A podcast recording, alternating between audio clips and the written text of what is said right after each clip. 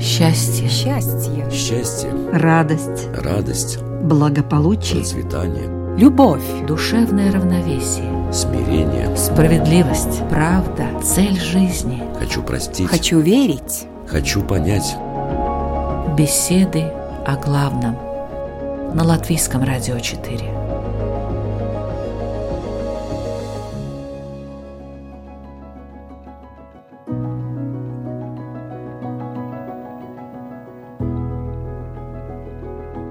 Не секрет, что люди часто задумываются об быстротечности жизни, о том, что она заканчивается, а что дальше, это никому не известно. По крайней мере, никто оттуда еще не возвращался с рассказом о рае или об аде или других мирах.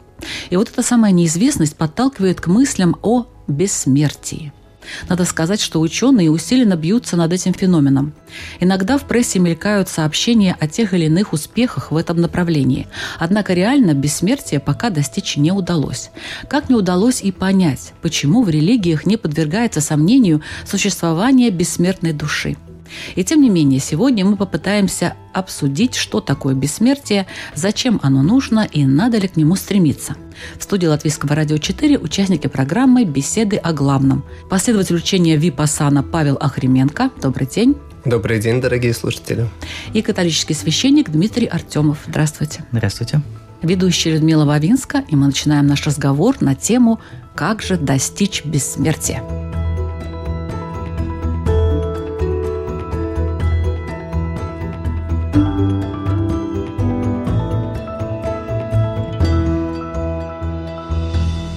Хочу спросить уважаемого Дмитрия. Все живое, в том числе человек, смертно. Почему? Если живое было создано Богом, то нерациональнее было бы сделать его бессмертным и не заморачиваться насчет того, кто куда должен попасть и почему. Как раз-таки рационально было сделать все смертным по той простой причине, что если мир создан Богом, это религиозное утверждение, мы не можем этого как-то доказать с точки зрения естественных наук, но если мир создан Богом с определенной целью, то это значит, что этой цели нужно каким-то образом достичь. В свою очередь, достижение цели подразумевает развитие или эволюцию. Это, в свою очередь, имеет место быть только в том случае, если более простые формы сменяются более сложными, если менее развитое сменяется более развитым и так далее. И как раз это мы наблюдаем в природе. Для того, чтобы что-то развилось, необходимо, чтобы старое уступило место новому. Поэтому это как раз-таки весьма рационально.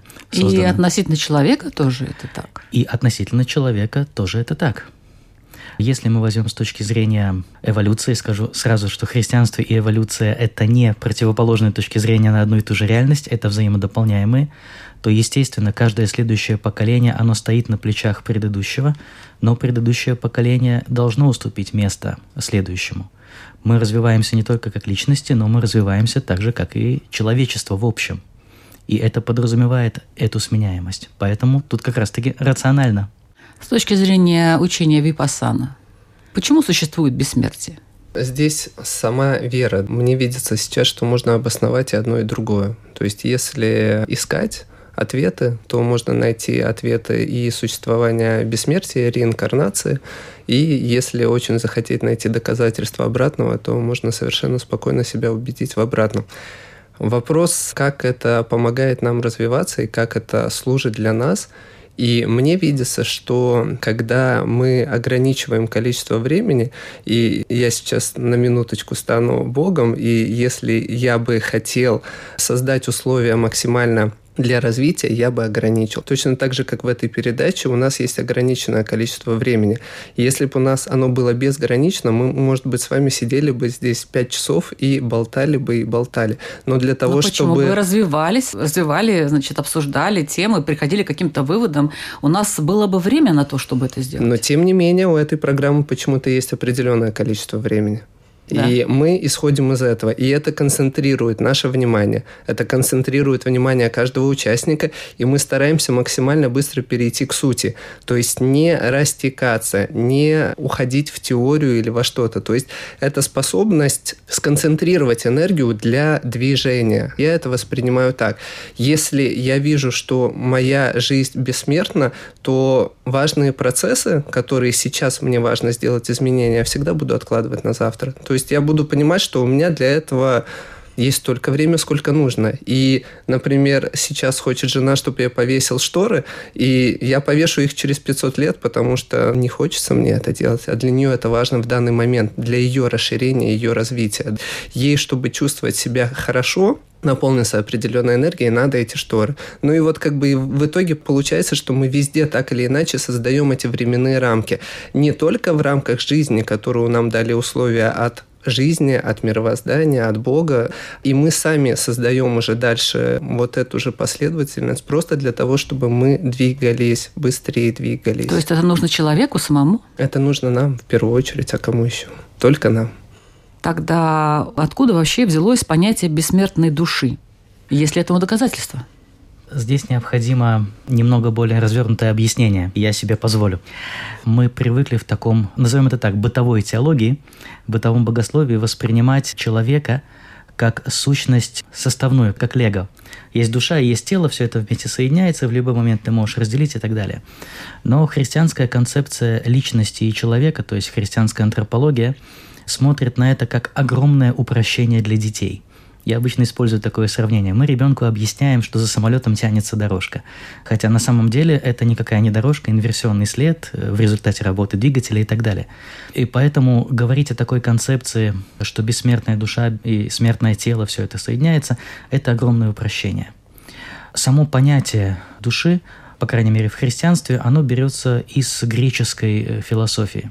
То есть христианство, начиная с 3-4 века очень сильно ассимилирует греческую культуру, соответственно, философскую мысль, особенно платонизм. И отсюда рождается вот это разделение, но это разделение не реальное, то есть у человека нет таких составных частей.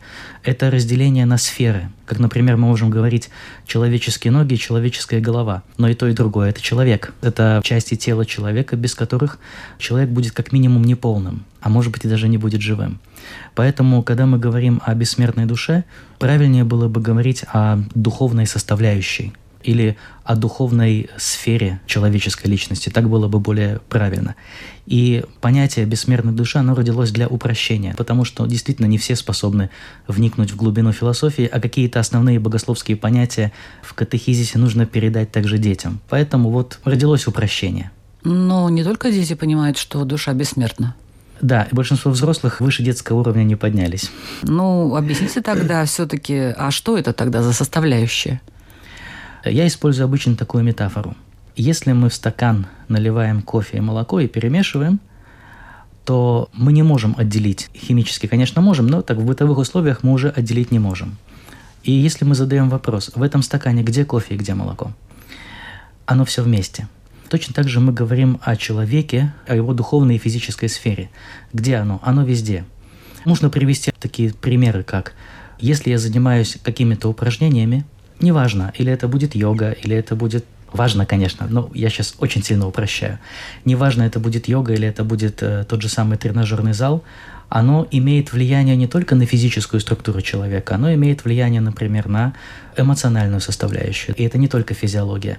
Оно имеет влияние на определенные черты характера. Например, у человека вырабатывается дисциплинированность. То есть физическое имеет влияние на духовное и наоборот. Это просто две сферы или, если хотите, две стороны одной медали – они составляют целого человека, эти две сферы. И вот так это можно объяснить наиболее просто, но тем не менее уже ближе к такому академическому уровню.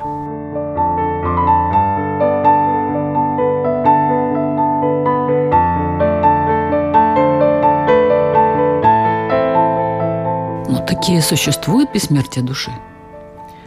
Тут нужно, опять же, посмотреть немного иначе – Потому что, когда мы говорим о смерти души, мы возвращаемся к такой концепции, как составные части Лего. То есть мы отделяем одно от другого. Проблема христианского откровения в том, что мы не знаем всего. Когда мы говорим о той реальности, то есть о божественной, духовной, мы очень часто используем наши человеческие концепции. Представим, мы говорим про рай. Мы представляем ангелов, арфы, облака, Бог сидит там на троне и так далее – но это всего лишь человеческие представления, как это могло бы быть, допустим, в каких-то самых смелых мечтах. Но остается открытым вопрос, а так ли оно на самом деле? Я обычно так шучу, что умрем, узнаем. То есть предстанем, перейдем на ту сторону, конечно, это станет для нас доступным. Сейчас мы используем наш язык, наши концепции для объяснения необъяснимого. И сюда же включается вот это понятие бессмертия души. Мы не знаем, как мы будем существовать по той стороне. Мы знаем, что наше тело остается здесь.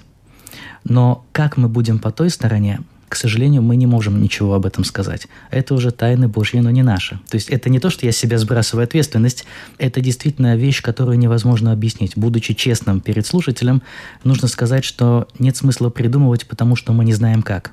И любые наши концепты, они не будут отражать всего богатства той реальности. Мы можем только предположить, что та сторона бытия, она все-таки богаче, чем наша. Я тут немного платоник в этом плане, но как мир идей более богат, чем физический мир, как говорил Платон. Я не во всем согласен с Платоном, но как раз-таки здесь его знаменитый миф о пещере, он как раз-таки очень хорошо вписывается. Поэтому мы не знаем, как оно существует. Точно так же, как мы не можем сказать, как существуют идеи, как существуют какие-то понятия и так далее. Потому что это знаменитый спор между номиналистами и реалистами, опять же. Ну, может быть, Випасана нам объяснит, что такое бессмертная душа? Випасана точно не объяснит. Випасана – это про практику. То есть мы исследуем внутри себя в рамках своего тела. Но если смотреть на концепцию буддизма и смотреть на учение Будды, то основная идея в буддизме – это то, что есть колесо сансары. Это цикл перерождения, то есть жизнь, смерть. И можно очень детально рассматривать, как они происходят. Если очень, опять же, упростить, то идея в том, что за эту жизнь, пока я живу, я нарабатываю опыт. И для того, чтобы он не сгорел и не начать все сначала, это движение, то, что у ребенка в рамках физического тела у него остается, ну, чтобы душа мы можем назвать это душой или сознание, чтобы оно продолжало эволюционировать, то необходимо продолжение, чтобы эти знания сохранялись. И идея заключается в том, что это все переносится из одной жизни в другую. В зависимости от того, как жизнь прожилась, сколько я сделал хорошего, сколько я сделал плохого, так будет выстроена следующая жизнь, чтобы научить меня определенным урокам. Хорошо, но каким образом она переносится? С помощью есть, чего? Есть супер упрощенная такая метафора. Это, допустим, свеча, чтобы в целом показать процесс. Радиослушатель или включайте воображение, свеча из восха или будь то из парафина, не имеет значения. У нее есть фитиль, есть огонь, пламя. Когда мы смотрим просто на свечу, то нам кажется, что это вот постоянно одинаковое пламя но оно непрерывно каждую секунду меняется, потому что сгорают разные части восха. Фитиль тоже постоянно сгорает, то есть он постоянно меняется. И воздух тоже, кислород сгорает. Каждую секунду, каждое мгновение это постоянно разный процесс. Но смотря на это, мы смотрим, как будто это одинаковое пламя все время. То же самое в контексте жизни. Если мы смотрим на нее целиком, то можно посмотреть и сказать, что это один процесс, который начался и закончился. Но на самом деле он постоянно меняется. И сознание постоянно меняется, и тело постоянно меняется. Оно стареет своим ходом. Но мы не можем этого замечать вот просто смотря на него. Хорошо, да? как происходит переход из одного вида существования в другой? Прежде чем пламя скажем так, потухнет, есть возможность, и здесь тот, кто наблюдает, или тот, кто поджигает эту свечку, берется другая свеча, другое тело, новое тело. Это может быть маленькая, большая свеча. И ты поджигаешь от старого пламя, которое еще не затухло. Загорается новая свеча. поджигает кто-то поджигает. Вот mm. этот кто, ты можешь сказать мировоздание, можешь сказать жизнь, можешь сказать Бог, можешь сказать сознание, как угодно. Это если хочется увидеть сам этот концепт максимально просто. А освобождение от колеса сансары, это означает выйти за пределы этого, когда уже свечка не нужна, она догорела, и все, больше ничего нет. Так и остается... Что выходит? Что остается? Остается только тот, кто это созерцает, тот, кто видит. Дальше ты можешь это назвать. Я остаюсь как Бог, я остаюсь как мир, я остаюсь как сознание, я остаюсь как дальше свое исследование. Это я говорю про концепт, про теорию. Но, допустим, так как я сугубо практик, для меня это означает, я исследую на своем пути. Я не буду никому доказывать наличие одного или другого. Я исследую это на своем пути. И, например, когда у меня был первый курс Випасана, то в эти 10 дней я смог увидеть отрывки своей прошлой жизни. На тот момент для меня это было супер значимо, и это очень сильно повлияло на мое развитие. Но сейчас я смотрю туда, и я могу это объяснить очень по-разному. Я могу объяснить это и сказать, что ну сам придумал. Ну вот мне на тот момент это надо было создать определенный образ для своего дальнейшего движения, прорыва в духовной сфере. И вот я себе придумал такую картинку. Но это не имеет значения. Имеет значение, как это либо помогает то, во что я верю, либо, наоборот, мешает мне в развитии. А мне кажется, направление у всех примерно у нас одинаково. Быть счастливым, чтобы было хорошо, чтобы было спокойно, чтобы была радость, чтобы вокруг людям тоже было хорошо. Что-то я пришла к выводу, что вообще душа – это вещь какая-то эфемерная. То есть до этого я еще как-то себе представляла в концепции, допустим, христианства, в концепции буддизма. Сейчас вы как-то это все нивелировали, все мои знания, и получается, что это вообще непонятно что, мы никогда не поймем что, нам можно объяснить, но это все будет очень приблизительно и неправда. Ну, в общем, как-то так. Ну вот смотрите, то, что я попытался сказать, я не могу себя назвать буддистом, поэтому mm. я не буду говорить, что вот прямо так написано в книге. Но тем не менее, если вы направите туда свое внимание, я думаю, вам понадобится много месяцев, годов или десятилетий для того, чтобы изучить опыт других людей, которые прошли и перенесли его на бумагу, либо передали как-то. Ведь мы только опыт других можем взять и попытаться понять, о чем это. То есть опыт Будды, который освободился от страдания, который пытался дать это другим. Опыт Иисуса, который своей жизнью показывал. Но ведь мы стараемся через ограниченное показать безграничное, и это уже имеет крах на входе.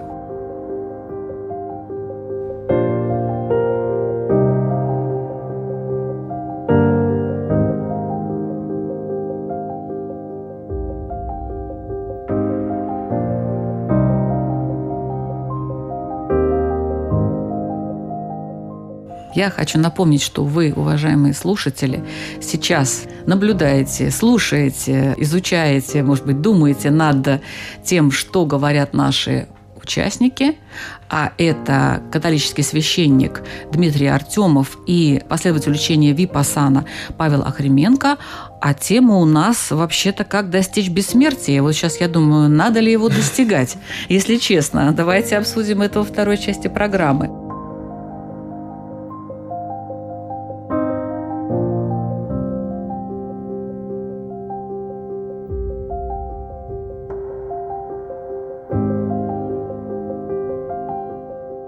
Зачем человеку вообще бессмертная душа? Только чтобы развиваться? Ну, так он может и так развиваться, по идее, нет? Здесь бы я задал такой достаточно провокационный вопрос. Зачем нам на лице нос и губы? Это составные части лица. Без них Хорошо, нет но все-таки любой человек задает себе вопрос, зачем? Потому он и человек. Он анализирует ситуацию, и вот, а зачем мне вот это? А зачем человеку бессмертная душа? Э, только как раз-таки это проблема в постановке вопроса. Хорошо, тогда я переформулирую вопрос, а надо ли человеку думать о том, что происходит после его смерти? Безусловно, да. Это почти то же самое. Это совсем другой вопрос. Но давайте поговорим об давайте. этом. Давайте.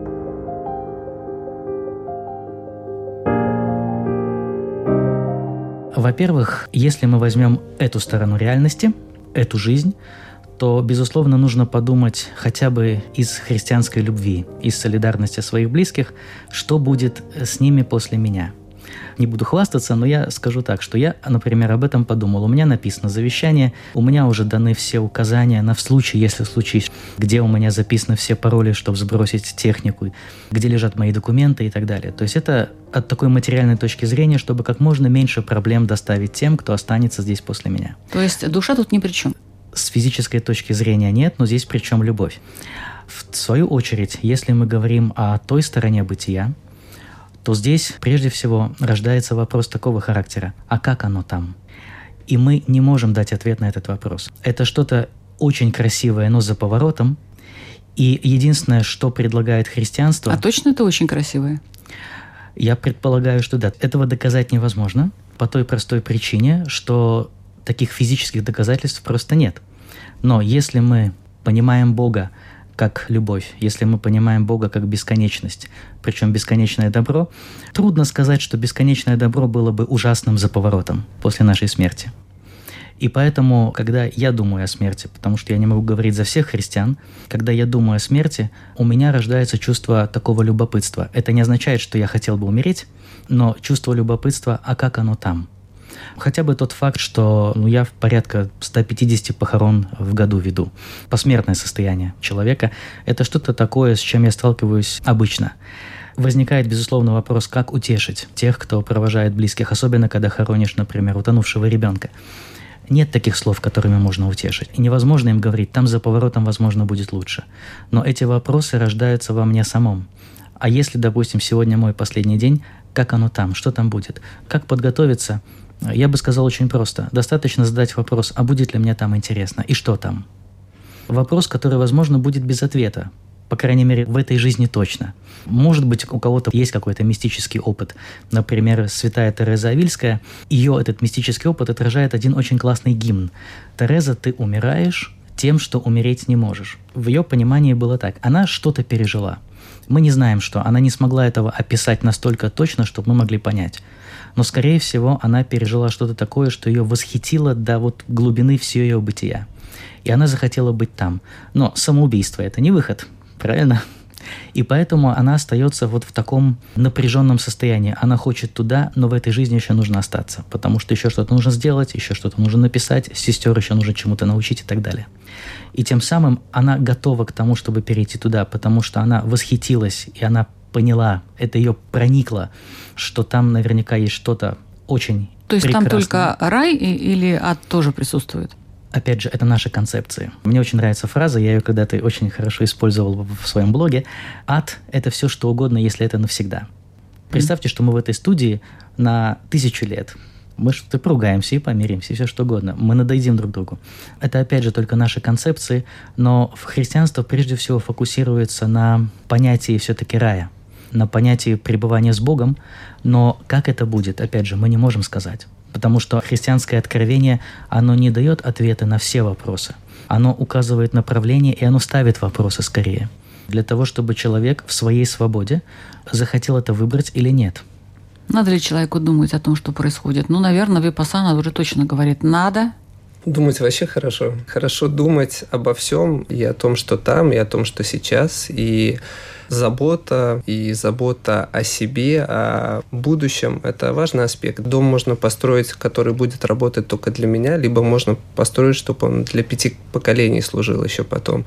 И в целом внимательность позволяет развиваться, изучать. И в целом я вижу, что буддизм, випасана, она направлена на то, что нам дается ответственность за свою жизнь, и мы, каждый сами, как исследователь, исследует и изучает само мировоздание, законы его, как работает, как одни действия приводят к другому. Почему вот сейчас я страдаю, а тут я сейчас счастлив. Это такое очень педантичное исследование каждого действия, каждой мысли и это всего, то, что, что сейчас происходит. А это вот происходит о то, что том, сейчас. что происходит после Но смерти. то, что происходит после, оно формируется сейчас. И для меня сейчас, допустим, в данный момент это не имеет значимости думать о следующей жизни. Для меня значимость здесь, концентрация тут. Но в какой-то момент это было очень значимо понимать. И, может быть, это потом еще когда-то для меня будет каким-то очень сильным движением, какой-то силой, что позаботиться, ну, может быть, когда мне будет 80 лет, если я до них доживу, и вот я более активно буду думать.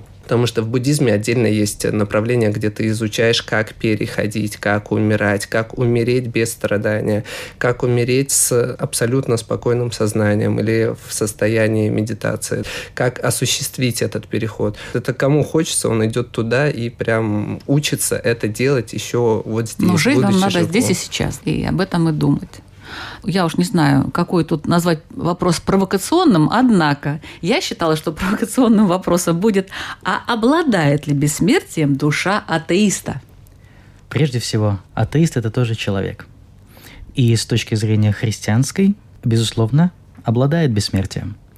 Проблема в том, что чистых атеистов, именно чистых мировоззренческих, но на самом деле не так и много – приведу пример, совсем такой бытовой, но есть у меня тоже знакомые, которые себя позиционируют как атеисты, причем считают, что это мировоззренческая позиция, но какую-то красную веревочку на руку они наденут, потому что, чтобы не сглазили. И через порог точно не поздороваются, ну, потому что мало ли что.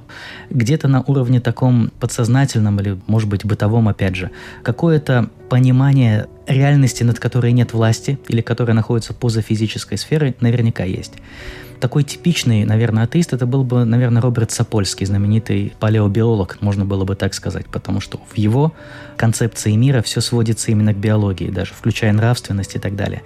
Единственное, что я мог бы сказать, и, конечно, переубедить его не получится, я мог бы только сказать, что, наверное, когда он умрет, он очень удивится и скажет, ну да, мои концепции были неправы. Вообще-то я считаю, что мы все очень удивимся. Либо мы все удивимся, да. да. Не Нет, думаю, что он один удивится. Я думаю, что мы все очень сильно удивимся, потому что это будет намного круче, чем мы можем даже себе представить. Но уже то, что вы сейчас говорите об этом с таким восхищением, говорит о том, что у вас мысли-то или где-то, или кто-то, или как-то, или где-то вы прочитали. Это надежда. Мое мнение это все-таки мое, хотя оно строится на мировоззрении других. Оно пронизано христианством, но христианство как раз-таки это религия не страданий, это религия надежды. И здесь как раз-таки надежда, которая заключается в том, что мы не можем даже себе представить, как оно там. Но если бесконечен и добр Бог, то, скорее всего, там должно быть бесконечно и добро.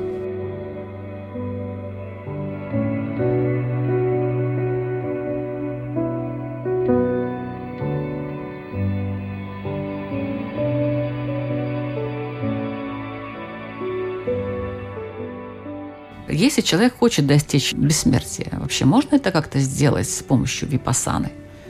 Идите войти, в сансару, да? Войти в состояние небана, войти ага. в состояние за пределами ума, и там он обретет состояние это бессмертия очень быстро. И более того, оно потом не теряется никуда. То есть, когда мы растождествляемся с телом, с умом, когда то, что мы часто здесь в студии говорили «человек», это перестает быть вот какой-то связкой не пойми чего, как вначале э, Дмитрий сказал, вот это перемешано кофе с молоком, а когда это четко есть понимание, что где, и где какая составляющая, и все ясно, и все понятно, там будет ясность. А вопрос, зачем он хочет достичь? Если он идет из страха, то он точно туда не придет, потому что чаще всего я вижу, что о бессмертии или продлении жизни говорят те, кому страшно умирать. А сам по себе страх, он является настолько лимитирующим и ограниченным, что не впустит ни в какую сферу приближенной к вот этому состоянию, как Дмитрий сейчас восторженно говорит о смерти. То есть для многих это же просто они не смогут понять как-то, это же страшно, это же больно, это еще как-то, это страдание. Ну, допустим, для меня смерть ровно, то есть я не вижу, что в ней что-то может быть плохое. Я не надеюсь тоже на что-то хорошее, но тем не менее я сохраняю такое абсолютно нейтральное, готов туда войти в любой момент, и как бы для меня это будет нормально. И тут вопрос мотивации. Зачем? Я имею в виду, зачем бессмертие? Как достичь бессмертия, если человек хочет этого достичь, уважаемый Дмитрий?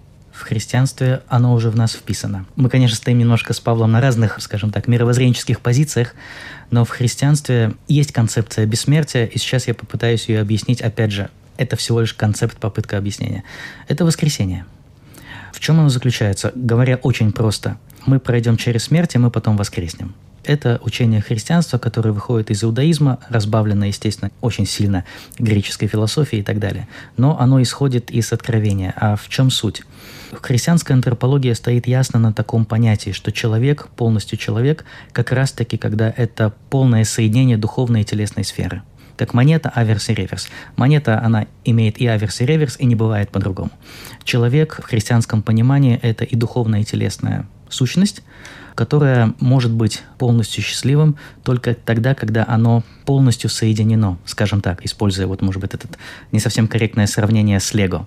Да, если оно разъединено, разложено по разным коробочкам. Но вот у меня всегда возникал вопрос, ну а как воссоединиться-то душой с телом? Тело-то уже все э, вот здесь, за это время. Вот здесь как раз-таки рождается вопрос о взаимодействии духовного и телесного, духовного и физического мира. Мы не знаем. Точно не стоит представлять себе воскресших мертвецов, восставших мертвецов. Все некрасиво, но в костюмах. Так точно не будет. Точно не следует себе представлять какие-то образы из фильмов, даже не science fiction, а еще хуже, чем фэнтези. Единственное, что мы можем сказать, это то, что для Бога, так как Он является властителем и духовного, и телесного, то есть он является и автором, и, соответственно, в состоянии даже менять законы, если ему надо, читерить по полной. Тем не менее, если он нас создал для полного счастья в теле, то, соответственно, к этому счастью мы придем. Христианство не дает ответа на вопрос «как?». Единственный пример – это воскресший Христос. Мы обычно немножко так подсмеиваемся, что с одной стороны, ну вроде как ученики могли его касаться, но с другой стороны ел рыбу, проходил сквозь двери, и рыба на дверях не оставалась, проходила с ним. Это какие-то определенные намеки, потому что Священное Писание оставляет только намеки, оно не дает ясных ответов. В христианстве для человека бессмертие вписано в его структуру. Мы будем существовать. Через врата смерти мы тоже пройдем. У меня в детстве всегда был такой вопрос, на катехезе я учительнице задавал в церкви, она не могла ответить. Я вот задал такой вопрос. Если мы умираем, я как раз использовал эту концепцию, душа отделяется от тела, то зачем воскресенье, если душа и так будет полностью счастливой? Да, логично. Вот.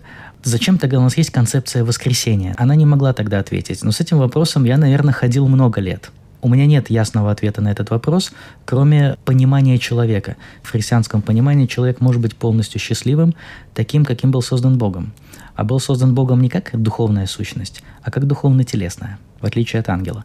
И, соответственно, таковыми он бы хотел наверняка видеть нас счастливыми. Но как это произойдет, когда это произойдет? Детский вопрос, хватит ли всем места на земле, допустим, mm-hmm. это остается для нас покрыто мраком или тайной, потому что мы не знаем. А вот э, если, скажем, нет у человека желания такого, чтобы потом воскреснуть, и вообще не хочется ему этого бессмертия, это вообще возможно? Или хошь, не хошь, а вот будет? Я могу богословски немножко поспекулировать на этом вопросе, потому что я не знаю, но я могу предположить. Бог дает человеку, безусловно, возможность выбора. Говоря очень просто, Бог не хочет, чтобы мы были спасены автоматически, но чтобы мы это спасение выбрали сами. Если у нас есть возможность получить бессмертие, то значит должна быть гипотетическая возможность от него отказаться. Ну, это наша логика такая, э, человеческая, да, но земная. Если, но если есть свобода выбора, значит должен быть реальный выбор. Согласитесь.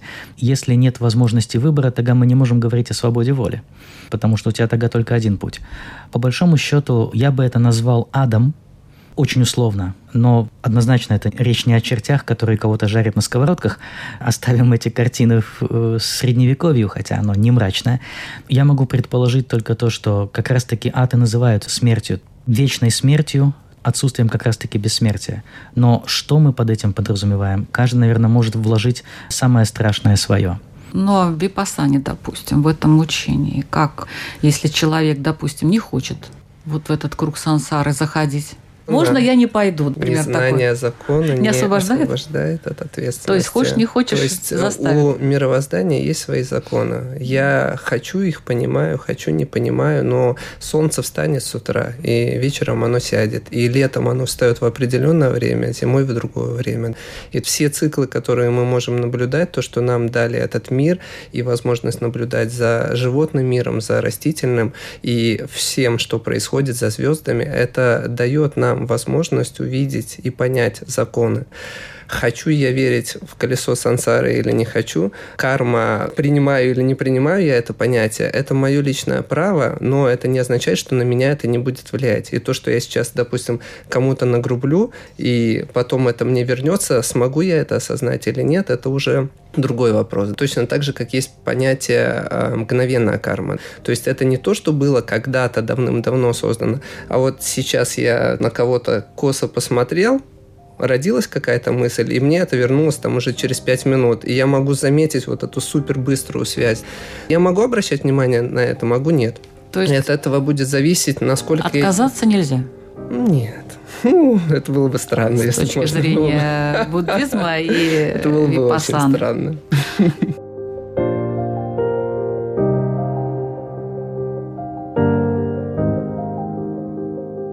Вопросы ваши теперь уже для наших радиослушателей, чтобы они задумались и, может быть, сделали какие-то очень полезные для себя выводы. Давайте начнем с католического священника Дмитрия Артемова. Один из моих любимых фильмов, он был, конечно, снят по книге, это «Мирный воин». И в одном из диалогов между главным героем и его гуру, учителем Сократом, его так условно называют Сократом, они рассуждают как раз-таки о смерти – И этот Сократ говорит так, смерть – это ничего такого особенного.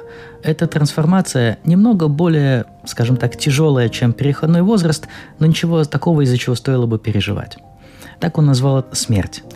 А мой вопрос звучит, если это трансформация, то представьте, дорогие слушатели, что вам дали бы возможность заглянуть за горизонт этой трансформации, то что бы вы там увидели? Это такое вот поле для фантазий. Это поле для задавания себе мировоззренческих вопросов, для вопрошания. Я бы использовал этот термин. Спасибо. Свой вопрос задает последователь учения Випасана Павел Охременко. Этот вопрос будет направлен тем, кто боится смерти, тот, кто видит в ней что-то что его волнует, тревожит, а из-за чего он переживает. И вопрос, как вы можете полюбить смерть, как вы можете с ней подружиться, можно ли с ней найти общий язык, можно ли в ней увидеть что-то, что как минимум не вызывало бы сопротивления или желание убежать от этого, или желание отвернуться от этого. Можете ли вы найти возможность с ней подружиться? неважно, не нужно идти к ней, но вопрос, чтобы она, по крайней мере, не была препятствием. То, что останавливает вас от жизни сейчас, то, что мешает сейчас. То есть тема у нас бессмертие, а разговор у нас в конце пошел уже о смерти. Как о переходе к бессмертию. Спасибо большое. Ведущая Людмила Вавинска, программа «Беседа о главном». Я вам напомню, что изменилось время, когда мы выходим в эфир. Это вторник. Теперь не в среду, а вторник. Так что, пожалуйста, слушайте нас по вторникам. Ну и задумайтесь над теми вопросами, которые вам задали участники этого эфира. Счастье, Всего доброго. Счастье. Счастье, Радость. радость, Благополучие. процветание, Любовь. Душевное равновесие, смирение. справедливость, правда, цель жизни. Хочу простить, Хочу верить. хочу понять. Беседы о главном на Латвийском радио 4.